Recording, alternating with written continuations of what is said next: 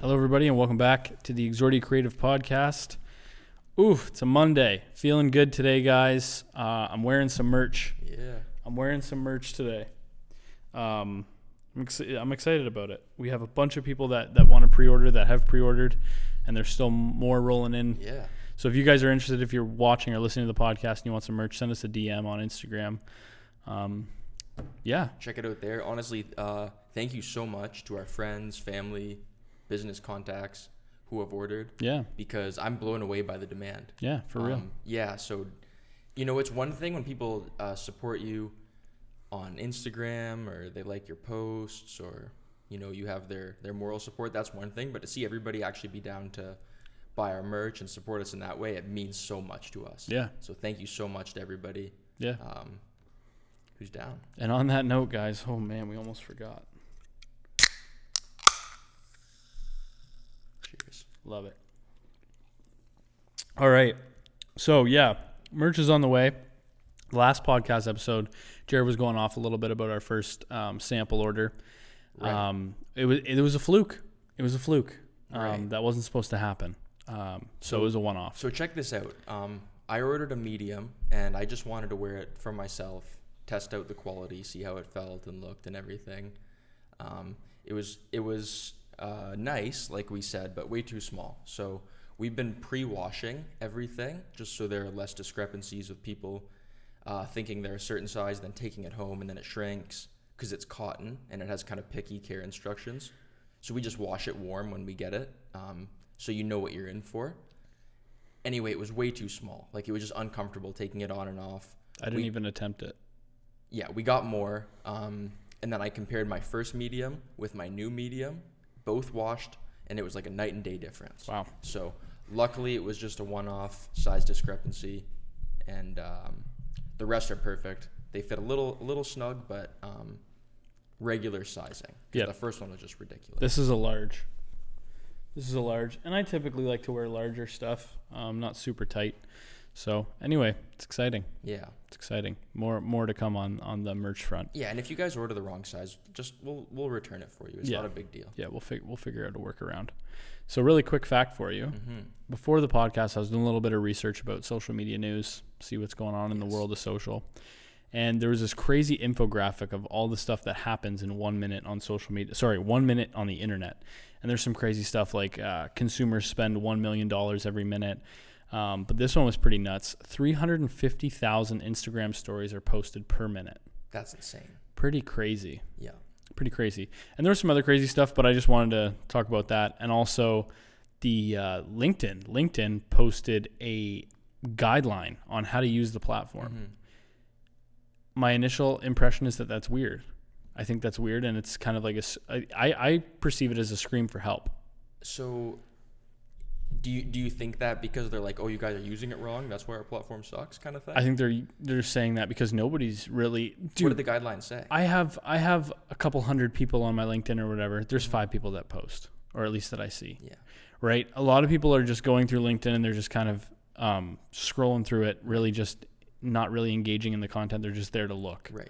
And so maybe what they're doing is they're putting out this guideline to be like, maybe they just don't know how to use it. so maybe they put that out and that's what they're hoping to, to get from it is get more people active. Yeah. But Well, a lot of people use it to shop for jobs, or to They- be re- or to be recruited for jobs. they do that. So some people don't even have the intention of posting when they sign up. Yeah. And to be fair, what I post is just what we post to Exordia. I just Yeah. share it. So what So- um what's what does the guideline suggest? The guideline just basically gives you your best practices. So how many posts a day, blah, blah, blah, all what that do, kind what of they stuff. suggest? I didn't even look through it. I just I'm reading headlines and, and cutting to it. Yeah. Thanks, LinkedIn. Yeah, thanks LinkedIn. So what we can do, fine, we'll do a little extra homework. I will post in the in the description. I will put a URL to this to this um, article that I read about it. Cool. So that's Microsoft's track record with social media. Yeah. And last week we talked about the TikTok acquisition. I haven't heard anything else new about that. Uh, no, neither have I. Um, I think they're still in talks. September 15th is the deadline. We talked about how once the agreement is signed, there's going to be a lot more work behind the scenes Mm-hmm. to kind of uh, transact that deal Yeah. after. What do you think of the LinkedIn algorithm? Dude, people don't see my stuff for days, and then all of a sudden, like five days in, Mm-hmm. people start to like engage There's with it. not a lot of posting. The longevity of content is much longer. Much longer, Yeah. You'll be scrolling down your timeline and see something from two weeks ago. I am a I am a fan of the chronological timeline. I miss it on Instagram. I miss it on on every platform. I think it's the best way to do it because even when you're scrolling through Instagram, you look at a post. It's like this was posted 13 hours ago. Yeah. Thanks. you know, um, yeah. I'm a fan for chronological. It probably doesn't work as good for Facebook as a business and and LinkedIn and all them as a business, but Well, it's about engagement, right? yeah, They want to show you what you're most likely to engage with. yeah. Chronological is cool because, like, logically, it makes sense if you're trying to follow Mm-hmm. some kind of a story. Mm-hmm. It, it would be nice if you could have the option To to, to toggle your feed Oh, that'd be cool. between them. That'd be cool. But yeah, I think like the AI knows what you're going to engage with Yeah. more than you yourself know what you're going to engage with. Yeah. and I think sure. they do that just to keep those clicks, those clicks coming. Yeah. They've, they've also changed recently the way that stories are presented on some accounts. Mm-hmm. Have you seen that? There's like a bigger stories panel now. I don't think I've seen that. I've seen it when I'm scrolling through the feed, and I'll see stories the, in like the middle section, but I haven't seen that. Okay, so you guys know how on the top horizontal bar of Instagram there's the stories and it's only one row? Yeah. Well, now there's two rows on the new accounts. Hmm. So you can see more um, and you can actually expand it and have a full screen, kind of like a grid of all the circles and stories that you can check out Really? all at once. Yeah. I wonder if that's an. Maybe I have to update my app. well, uh, we've talked about before on the podcast. It's not an app update thing. Okay. Um, They're just rolling it out it's to an cer- it's an A/B test, right? Got so it. Instagram likes to take a lot of time with A/B tests. Yeah. So some accounts get features months. Okay. Um, So only some of our accounts have that. yeah, months uh, before some of the other accounts. Yeah. I wonder how they they decide that. Is it by follow count? By geographical area? I don't know. There's pro- probably some like random distribution. Sometimes it's geographical. Like Yeah. we were talking about Canada, how they don't show the likes. Mm-hmm. Right? We got that long before the U.S. Yeah. And now the whole world, to my knowledge, for the most part, you can't see likes, but some of our accounts, like the laggards, are still, you can still see it, What's a laggard? like uh, behind the curve, like they lag Okay. toward the okay. trend. Okay. Um, so yeah, like we've had accounts now for maybe six months Yeah. that haven't been showing likes, and I still have the one-off account where you can see everything. Cool. Interesting. Cool. Well, this is kind of related to, well, it's more like tech news and stuff like that. Um, Mhm. Fortnite and Apple. You were talking to me about this over the weekend. Yeah. Um, so if you want to dive into that, it's super interesting. Right. Yeah. So we were talking about this over the weekend. We watched the commercial. Yeah. I think it's brilliant marketing. But basically, you guys all know Fortnite, super popular cloud based game. I don't know if it's number one in the world, but it hovers around th- those spots on the charts. And it's multi platform. You can play it on um, any gaming system, PC, and mobile. So it's Mhm. available from the App Store on your iPhone, uh, on Android devices, super widely available. And anyway, there's a lot of in app transactions in the game. So they sell like skins for your players and digital currency and, and stuff like that.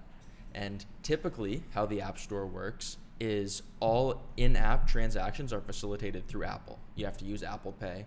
And Apple, who owns the App Store, take a 30% cut. And that's actually similar on most platforms. Like on mm-hmm. Google's App Store, it's around those margins. On gaming app stores like Steam is a popular one, it's around those margins. Anyway, Fortnite recently got fed up with this on uh, the App Store and on the Google Play Store, which is the Android App Store equivalent. And they basically set up their in game transactions in a way where they could circumvent Apple's radar Mm-hmm. and kind of slide under the radar and process their own transactions and not have to give Apple the cut. Yeah. Anyway, Apple's shot back was removing Fortnite from the App Store. So it's now gone. Is it still gone? Yes. And Google has done the same thing. Wow. So it was kind of a tit for tat. And then um, after that, Epic Games, which is the company that owns the game Fortnite, Yep. filed a lawsuit against Apple. And then a couple hours later, they filed a lawsuit against Google. Crazy. Crazy. It's Right. not in the App Store at all. You looking for it? I'm looking through it right now. It's not in the App Store. Yeah. They have some stuff, but it's not. It's it's not related to. Well, it is related to Fortnite, but it's not from Fortnite. Fortnite wallpapers, blah blah blah. Crazy, So what do you think? Dude. We're we're of the age where the middleman is becoming less and less of a thing in in some senses, right? And I think that Apple trying to play middleman and taking thirty percent of every transaction, I think that they've got to come up with a different way of doing it because this is just going to be a uh, what do they call it? Not a. This is going to be set a precedent. Say Fortnite wins this, okay? Then that means that a bunch of other people in the App Store and on the Google Play Store are going to say, "Hey, well, if Fortnite gets to do it, we get to do it too." Right. and I've, we we've seen it with um, direct to consumer um, purchasing and Yeah. stuff like that. And I think that this is just an, the next wave of it. Yeah. I don't think Apple should be digging their hands into that. They should get a one-time fee, or they should have a monthly fee that they have to pay to the App Store, some other kind of subscription-based or something. Right. That's what I think. That's Fortnite's argument, Yeah, and they're saying that Apple is being anti-competition yeah, and they have a monopolistic presence in the App Store because Yeah. there are really two main places in terms of market share where you can download apps. mm-hmm. That's Apple's App Store, and that's Google's uh, Google Play Store. yeah, Uh, but it begs the question: Does Apple not have the right to set their own rules in their App Store, which they own, which you voluntarily use by buying one of their iPhones, which they also own? You know what I mean? it's kind of a monopoly. Right, it is, but it's it's, you know, the Apple ecosystem is like a voluntary walled garden. It is. It is a walled garden, Yeah. and Apple devices and software don't necessarily play nicely with non-Apple devices, but it's uh, mostly voluntary. You buying into into their system, right? And Fortnite has done this before uh, with Steam. They circumvented the Steam uh, transaction mm-hmm. uh, fee, and I'm not sure how that worked. But anyway, as soon as it happened, Apple immediately uh, kicked them out, and Google Play Store followed suit, and that's when they filed the lawsuit. This is, in my opinion, brilliant marketing, um, because they also released an ad spot, a campaign called Free Fortnite. You're saying brilliant marketing on Fortnite's play. Yes, Yeah, yeah. absolutely. So this was this was definitely like a calculated effort. They had the ad ready to go Yeah. as soon as they filed the lawsuit. So they wanted to kind of catch Apple by surprise, right? And Google too. We watched the ad over the weekend. What did you think of it? Powerful. Yeah. It was really powerful. Yeah. And you know what? Maybe we can maybe I can start doing that. Start linking stuff in the description. Maybe we can put a link in the description. You guys can watch that commercial sure. for yourself. Or you can Um, just Google free Fortnite and you'll see it. Yeah. But it's kind of like an Inception level parody. Yeah. So in 1984, Apple released a commercial uh, when they first released the Macintosh computer with reference to an old book called 1984 by George Orwell, which is kind of about like government thought control and Mm-hmm. um, it was basically it was basically likening like PC users to kind of mindless drones who just listen to the status quo. Yeah. And then Apple with their new Macintosh is going to like break that barrier and let people be creative and be free thinkers. And that was Apple's commercial those years ago. And then Fortnite kind of did a spin-off of this commercial where they replaced the places and Fortnite was the one liberating the Apple users and they were saying free Fortnite. That's their tagline. Yeah. So people are saying that Epic Games is weaponizing their fans against Apple because obviously they're going to be very upset that Of course. that they can't play the game on their devices, right? So is that the case? So if it gets removed from the app store, does it get removed from phones? Uh, you can keep it until you have to update your phone, or until the game updates. Mm. So you can keep it for a couple of weeks and then Wow. then you're done. How many? I wonder how many people play on their phones and iPads versus on their consoles or computers. I'm not sure. There are over a billion iPhone users, Yeah. and some, you know, uh, significant minority of them probably play the game. Yeah. Yeah, it's it's interesting stuff, and and I have like a little theory on on their strategy because it's very interesting that they're suing both Apple and Google, but they're being very vocal about suing Apple Mm-hmm. and not so much about uh, suing Google. Yeah. So notice that they didn't have a campaign against Google. Yeah. Right? Yeah. And if you look at their social media, they're really targeting uh, Apple. Yeah. And going back to what you said about setting a precedent, I think maybe strategically that's probably what they're going to do Mm-hmm. because Apple might be lower hanging fruit. Um, no pun intended. Apple might be lower hanging fruit in terms of how easy it is to set precedent that the company's being anti competition. Yeah. Because Apple is more of a walled garden, right? Yep. You know, there's only one app store that you can buy things from on iPhones. And Apple owns the phone and they own the marketplace. Yep. So I think it's easier to make a case there. Whereas in the case of Google, um, the Google Play Store is is um, the dominant one, but there's also like the Galaxy Store and places like that. So for example, if you have a Samsung Galaxy, you can still buy play Fortnite and circumvent the transaction fee on the Galaxy Store. Yeah. And Samsung's bragging about that now. So even though they've removed it from the Google Play Store, there's Mhm. still a workaround. Yeah. So I think maybe they're going to focus on Apple because Apple's kind of more of a divisive company than Google. It's hard to hate Google, Mm-hmm. at least in, in the way that I see the two companies. Apple's a more easier to hate, right? If you don't like it, it's more kind of divisive. Yeah. yeah. So I think maybe they establish a precedent with that case and then start being more aggressive to Google. Yeah. I don't know. Interesting. Yeah, it's interesting to think about how this stuff's going to play out. Yeah. you know, Apple's clearly being really firm about it. Um, I know Spotify is joining Epic Games in support. I don't know if they're uh, filing a lawsuit as well, Yeah. but it's a similar thing. I mean, like, Apple is the gatekeeper to everything on the store. Mm-hmm. They've they've built the store, right? So it's it's tough to draw the line of what they do and don't have the right to do. Yeah. I have something similar to that. Mm-hmm. Have you heard about the issue with John Deere, the tractor company? No. So there's been a lot of lawsuits going on over the last several years um, regarding John Deere, and the issue is that all the farmers that own John Deere cannot work on John Deere's when they break down. They have to bring them into a dealership, Wow. and then they have to do all this stuff.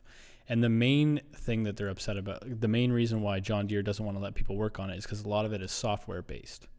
And so they'd be allowing everybody to get into like the back end and all that kind of stuff. Gotcha. And so there's been hearings going on and all this kind of stuff.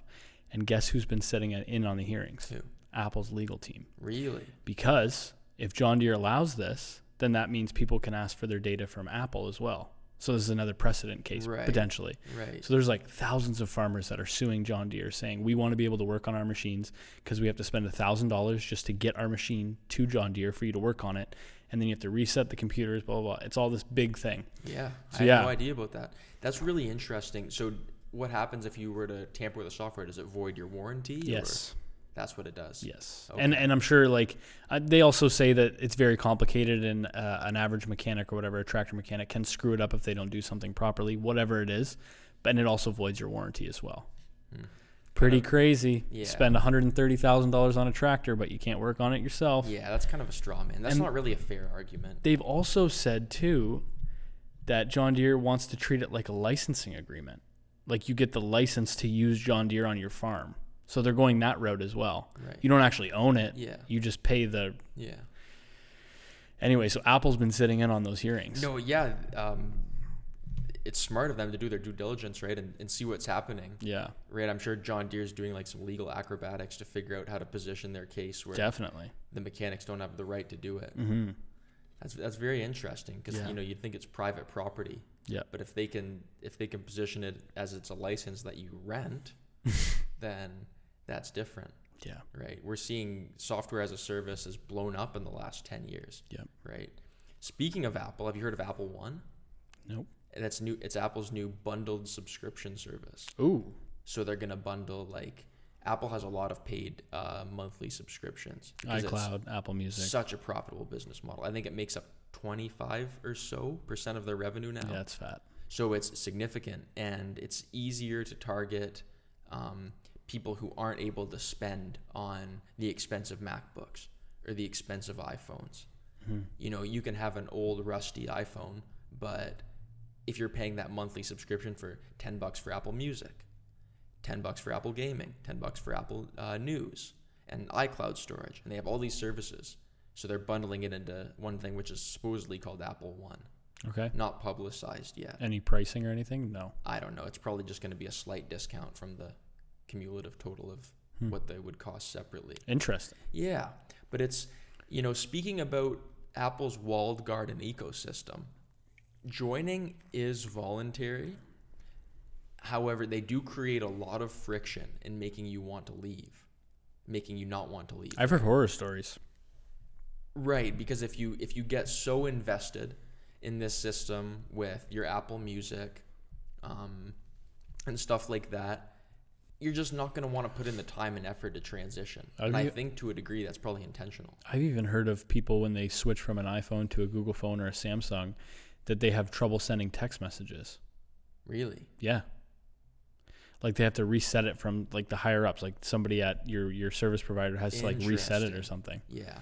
Which Luckily, is crazy. If you if you go from Team uh, iPhone to Team Android, then Android makes it as seamless as possible to port over all your data, Mm-hmm. and they take everything from the cloud and transition it to Google's cloud services, Yeah. and vice versa, because it's it's Apple's benefit uh, to make transitioning into their ecosystem seamless, Yeah. and then vice versa, it's Android's benefit. Yeah. But yeah, um, I think part of that is intentional, making uh, creating a lot of friction to make you not want to leave. Yeah. So maybe it's not as voluntary as Apple may claim Mm-hmm. once you're in there. Mm-hmm. I just, I just don't even want to think about that headache of having to transition. No. You know. So yeah, it'll No. be interesting to see Apple One pricing. I'm still I'm still includes. I I'm still happy with the Apple products. I'm not like super amazed like I once was. right. But I think it's because the novelty's kind of worn off. We're kind of hitting the plateau of where these phones can really go, Yeah, maybe. in a sense. I don't know. Still like my laptop. Apple Watch I, w- I wear for working out. AirPods are great. I think the AirPods was was a was a brilliant move by them. yeah. them. Yeah. A lot of people do make the claim that Apple's not innovating like they were. And here's the thing for like the first 30 years uh, of their company, they were innovating like crazy. Yeah. But to be fair, um, within the last five years, AirPods is is enormous. Yeah. You know, that's a huge product win. Yeah. Apple Pay as a service, I think, is super innovative. They were the first ones to uh, just tap your watch or just tap your phone. So how does that work? Are the major banks paying Apple X amount per month or something? Like how is Apple getting their their their check from that when I go and tap my phone? Do you know?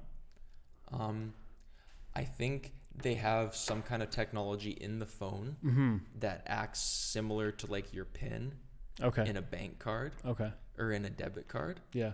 I don't know how the fees work. Um, if anything, I would guess Apple probably paid a fee to interact or the intermediary to make Okay. that work. Okay. Now they're partnering with banks. Like their big one was partnering with Goldman Sachs for that credit card. Yeah. I don't even know anybody with one. An Apple not that I card? ask anybody, not that I ask everybody what credit card they use, but I don't know anybody who's. It'd be a cool one. novelty to have. Yeah, I'm not sure how the perks are, Yeah. um, or or uh, what the fees are, why you would join it. Yeah. I don't know, but Apple Pay I think is super innovative within the last five years. AirPods, insane. Yep. One of their best products. Period. For sure. The Apple Watch is like what six years old. Yeah. iPad the is the best tablet. Yeah, now it's the most popular watch in the world. Yeah. So I'd argue that they're still innovating, um, but it's just really hard to compare with that like uh, turn of the century and like 90s and, and 80s innovation that they were bringing to the table Yeah. during the time when they released like the 1984 commercial Yep. because they were truly the underdog. Then. They were. They were. Which is crazy to think about, right? and now they're worth two trillion dollars in market cap. Insane. Insane. Yeah. Crazy. Um, so I, I know you don't want to. I know you don't want to join the competition with me, but I want to talk about Right. it. Right. You just ran this by me a couple minutes ago. So um, Jordan Shelton, I think he listens to the podcast. Um, he owns an agency. He's he was from Toronto, but he owns an agency out in LA, and we've been keeping in touch ever since we started uh, Exordia. Right. And he just finished the 75, uh, 75 hard challenge. And basically, what it is, I'm just pulling it up, guys. If you're watching, and Who you're like, created this challenge? great question. I don't see any. I don't see anybody. I don't see any um, recognition for who created it. But essentially, what the 75 hard challenge is, you have to follow a diet. You have to do two 45 minute workouts, no alcohol or cheat meals. Take a progress picture, one gallon of water, 10 pages of reading per day. You have 24 hours to do all this for 75 days. And honestly, when I was I was DMing Jordan, and uh, he actually wants to collaborate on something. We might do a podcast together or something. But anyway, um, he said the amount of mental clarity he got from from from following this has just been absolutely insane. And I th- I just want to I really want to give it a shot. And I know you don't want to do it because you um, you check most of these boxes. Um, but I would really like like I want to get more consistent with all of these things, Yeah. and I'm wondering if a challenge is the way to do it or not. So I like I like throwing myself into this kind of stuff. So I think I'm going to be starting the 75 hard challenge. Um, I'm going to set a day when I'm I, to start. I know you're into doing this, and if you if you say yes, I fully support you doing it. Do you want to um, put some pressure on yourself and commit on the podcast? Yeah, that's what I'm doing right now. Done. What day do I want to start? Okay, we're going to start tomorrow since we're already halfway through today. Done. Let's start fresh tomorrow. All right. This is going to be a nice little podcast topic. Every week we can talk about him? it. Yeah. We're gonna keep him accountable. Yeah. 75 days, All right. just perfect. like that. Perfect. We're doing it. So it's locked and loaded. All right, man. We can get into Belarus if you want. Um, yeah. It's up so to you. I'm not super informed on uh, what's going on right now, but Belarus recently had an election, and allegedly, the winning nominee had 80% support. And people are calling BS. People are saying, no way is that true. I'm not sure of the politician's name. He's been in power for 26 years now. People are saying Belarus is the last dictatorship in Europe, and it's time for him to step down and make change. He's rallying now. He's refusing to do a re-election. Um, and there have been massive protests, peaceful protests, Yeah. um, but people are are likening it to like a citizen revolution. So apparently, almost hundred thousand people are out in Minsk, in the capital, Yep. and they're protesting for a re-election or for him to step down. Um, and it's really inspiring to see, you know, everybody dropping what they're doing for the greater good to come out in support of something. And I understand we're in the midst of a global pandemic, and you could argue, you know, against um, why you might not want to do it for health concerns. Um, and as valid as that is, you know, these people are, are, are rallying for their freedom, right? Mhm. So you have to weigh those priorities bef- Definitely. before you go come at somebody for um, for not respecting social distancing to the extent that they could. Yeah. So a lot of Western forces have like a, established a military presence on the border of Belarus now, um, in case this situation escalates. Protesters are being peaceful right now. Um, however, some of them have been detained. There have been at least two killings. There's been reports of like some pretty bad beatings. So we're seeing on the fringes a little bit of escalation. Russia actually has offered Belarus military support on their end if this escalates. Hmm. So Belarus and their uh, supposed leader, supposed legitimate leader, um, is backed by Russia, whereas the people who are revolting are backed by um, Western forces, like some of the countries in the EU and um, possibly the U.S. Yeah. So this this could Wow. potentially escalate um, pretty seriously. And he, he sorry to I just want to say Yeah. one quick thing. It's about all I know. We had back in the 1920s we had the Great Depression, right? And then right after that there was a world war. Right. And I don't know if you look back in the history books, things repeat themselves. Sure. And we're about to be going into we are going into once this money dies out, we are probably going to be going into quite a recession, depression, whatever it's going to be. So I'm wondering if history is not going to repeat itself. We see this going on here. Last week we talked about um, what were we talking about? What country is that again? Lebanon. We were talking about Lebanon Right. last week. Right. There's so much conflict going on. It, there's just such a recipe right now for for some crazy stuff to go down and some big change to happen. Yeah. So Yeah. wow. There's a lot of tension going on right now. I think economically, this period reminds me a lot of like the 1930 to 45 years. How old were you then? Um, Yeah. I forget. Yeah. Um, which, like like you said, uh, for the most part, preceded World War II. Yeah. So th- th- there are economic uh, similarities there, but that's a good point. That there are also like a lot of social similarities, and hmm tensions are mounting um, between the two big powers as well. Between uh, the U.S. and China, tensions are mounting as well. Yeah. And who gets the upper hand at the end of this huge economic upheaval is to be decided right now. Yeah. We don't know. Yeah. Crazy. Yeah, so um, this situation is is evolving uh, day by day in in Belarus. The protests are still going on. This is apparently the largest turnout of people since the collapse of the Berlin Wall. So people are really serious about this. I'm not too versed on the background of the president or the prime minister or whatever he's Yeah. called, and and what exactly he's done, but it certainly begs the question um, why he's still there after 26 years. It's a long time. Yeah, that's inexcusable. It's too long. right? For sure. It's too long, Right. And Russia's come to his aid and offered military support if needed. of course. Wow. All right. Well, we'll try and keep up with that story. We'll keep up with everything else that's going. We'll try to keep up with everything else that's going on. We're not a news podcast, but we like to talk on current events and stuff. So, with that being said, guys, thank you very much for tuning into this week's episode of the podcast, and we'll see you next week. Hard 75.